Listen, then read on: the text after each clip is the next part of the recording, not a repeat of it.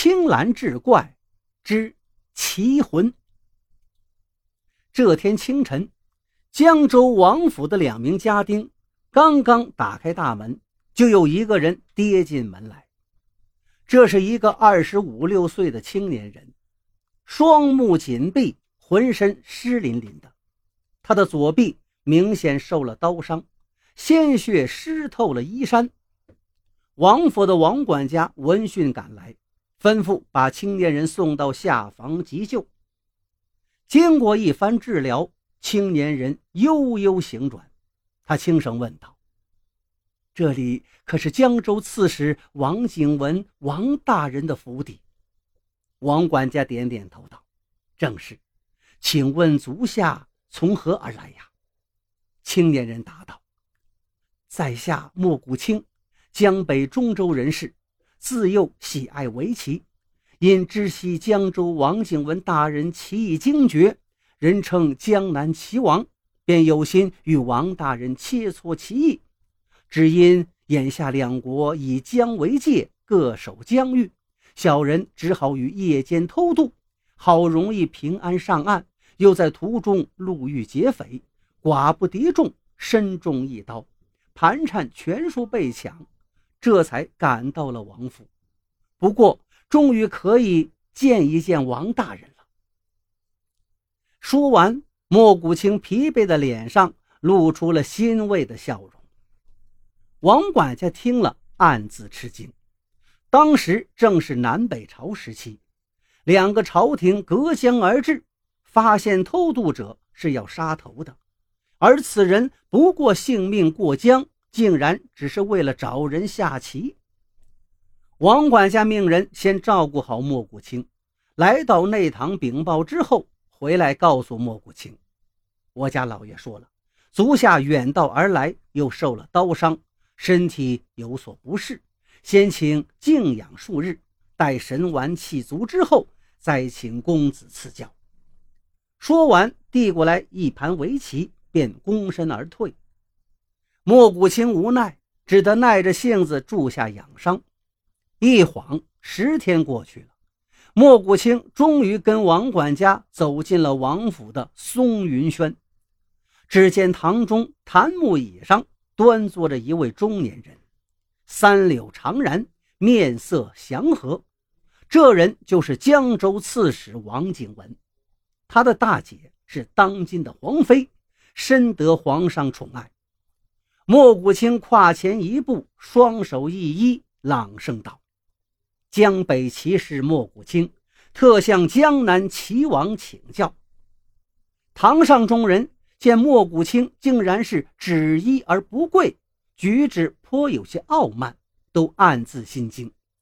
王管家正要厉声呵斥，王景文摆手止住道：“莫公子不远千里而来，以其会友，不可以常理居之。”说着躬身对莫谷清道：“公子太过讲了，老夫怎敢担当棋王二字？今日公子前来赐教，老夫喜不自胜啊，请。”说完便令摆上棋盘，与莫谷清分宾主落座对弈。莫谷清年少，执黑子先行，几个幕僚屏气凝神，立在王景文身后观战。室内非常安静，落针可闻，唯有棋子叮然作响。2个时辰过去了，棋盘进入终局，双方是各分秋色。这时莫谷清求胜心切，强行打入了白方腹地，结果被王景文击中要害，首尾难顾，形势十分危急。莫谷清眼看大事不妙，额间已经沁出了细汗。忽然他觉得嗓子眼一咸，一口腥血窜上了喉咙，他不动声色，努力咽了回去。考虑半晌，颤抖着手投下一子。他知道即便如此，今天也难逃输棋的命运了。再看王景文身后的幕僚们，个个面呈喜色，他们也都看清了局势。谁知就在这关键时刻，王景文竟然随手下出一步坏棋，被莫谷清抓住这千载难逢的机会，逆转了局势。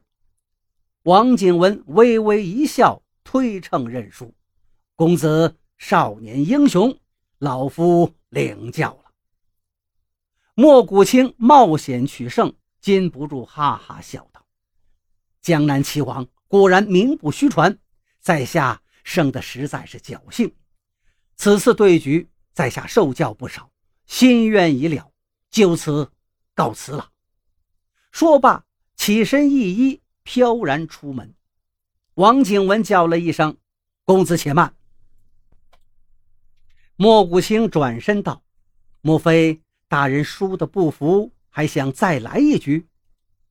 王景文拈须一笑道：“今日能与公子手谈一局，老夫心愿已足，只是公子杳无半文，如何返回江北呀？”说完一挥手，王管家端上来一个礼盘，莫谷清一看，竟是100两文银，先是一愣，随即笑道：“多谢王大人周到，在下心领了。”只用两指拈起一小锭银子，便长啸而去。王景文望着莫谷清的背影，手捻长髯，沉吟不语。一位幕僚小心翼翼地问道：“大人，在小人看来，这局棋您有2次可以杀死黑方大龙，为何都将他放过了？难道是此人其中另藏玄机？”王景文微微一笑道：“此人的棋力不弱于我，但锋芒太露，不知内敛，这就与棋道不符了。我见他少年得志，心性极高，我若胜了这一局，他轻则会一蹶不振，重则会呕血而亡。但愿他回去复盘时，能明白其中的道理，修身养性，领悟其道精神，将来必会成为一个旷世奇才。”幕僚听罢叹道：“大人，您虽说一片苦心，倘有人说大人竟败在江北一个无名骑士之手，您这江南棋王的美誉不就……”王景文一摆手笑道：“人世间的王侯尚不能长久，何况这棋盘上的虚名？为顾全虚名而折损一个可造之才，这也是有违其道啊。”